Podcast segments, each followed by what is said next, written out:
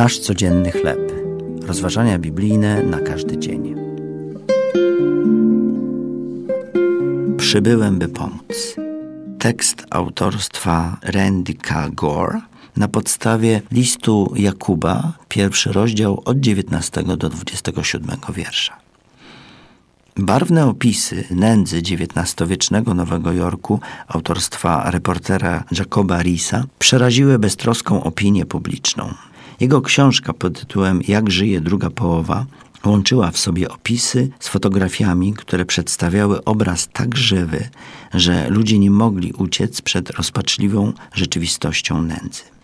Rhys sam, mając czternaścioro rodzeństwa, żył niegdyś w świecie okropnej rozpaczy. Niedługo po wydaniu książki otrzymał on kartkę pocztową od młodego mężczyzny, który dopiero zaczynał polityczną karierę.